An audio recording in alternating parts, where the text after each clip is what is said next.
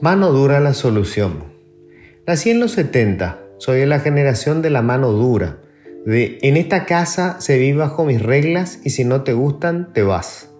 Cursé la infancia y la adolescencia bajo la sombra alargada y tenebrosa de un cinto, un tiempo sencillo en el que toda discusión era breve y concluía con un cachetazo y a la cama, con las ropas en una bolsa de plástico y a la calle, a buscar refugio en la casa de la abuela.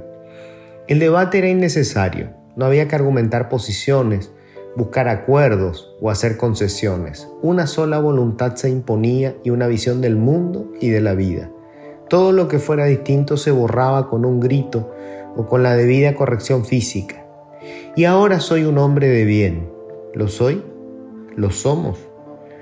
A mi generación le fascina recordar su infancia espartana y proyectar desde ella las soluciones para este mundo infinitamente más complejo y díscolo. Mano dura, recuperar el respeto a nuestros mayores, aceptar su palabra sacra, la autoridad, la disciplina, volver a ser grande la patria. ¿Hicimos una patria grande? ¿La hicieron nuestros padres? Cuando yo era niño, los sacerdotes supremos de la disciplina, los coroneles y los generales, Vivían en unas mansiones que no tenían la menor relación con sus salarios, pero a nuestros padres no se les ocurría discutir esa particularidad, salvo unos pocos que terminaban presos o exiliados por no respetar a sus mayores.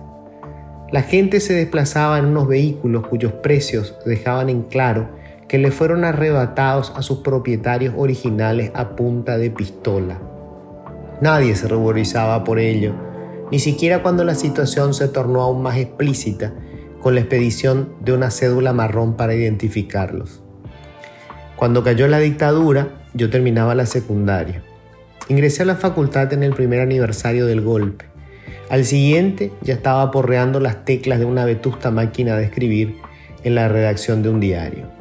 Y fue entonces, agotando los archivos de aburridas instituciones públicas como Hacienda, el Banco Central, la Secretaría Técnica de Planificación o Educación, cuando empecé a descubrir, a partir de los datos oficiales, el país que la generación de mis padres había construido, una de las naciones más pobres y atrasadas de América Latina. Todo aquello de lo que se ufanaban los adultos de mi infancia era mentira. Ningún otro país de la región invirtió tan poco en infraestructura ni tenía una cobertura tan pobre en salud pública y educación. Los pocos sociólogos a los que les habían permitido publicar alguna cosa advertían ya que la migración masiva del campo a la ciudad sin la generación de empleos, la industria apenas había despegado y el comercio estaba atado a los vaivenes económicos de Brasil y Argentina, terminaría consolidando una enorme población marginal que dispararía las tasas de la delincuencia urbana. El país que nos dejaron nuestros padres no era el paraíso espartano, era una bomba de tiempo. El poder político heredó del régimen todos los vicios. La corrupción, administrada de manera unipersonal por el dictador, se democratizó con el reparto entre los diferentes caudillos. El Estado se infló como un globo aerostático y se llenó de parientes, amigos y correligionarios varios. Los peores pronósticos demográficos se cumplieron más de la mitad de la población vive en las ciudades y la franja más pobre se concentra en el departamento central. La cobertura de la educación pública se amplió, pero a costa de una pérdida brutal de calidad. Los resultados son catastróficos. La generación de la mano dura, la mía, tomó la bomba de tiempo de nuestros padres y la hizo estallar.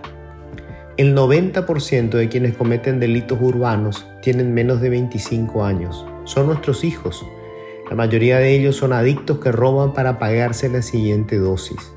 La violencia es el lenguaje que aprendieron en las calles, el único que conocen.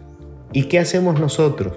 Pedimos volver al cinto, al respeto impuesto con la mano dura, garrote la solución. Y volveremos a ser la patria de nuestros padres y nuestros abuelos, una patria intolerante y pobre. Medio siglo y no aprendimos nada.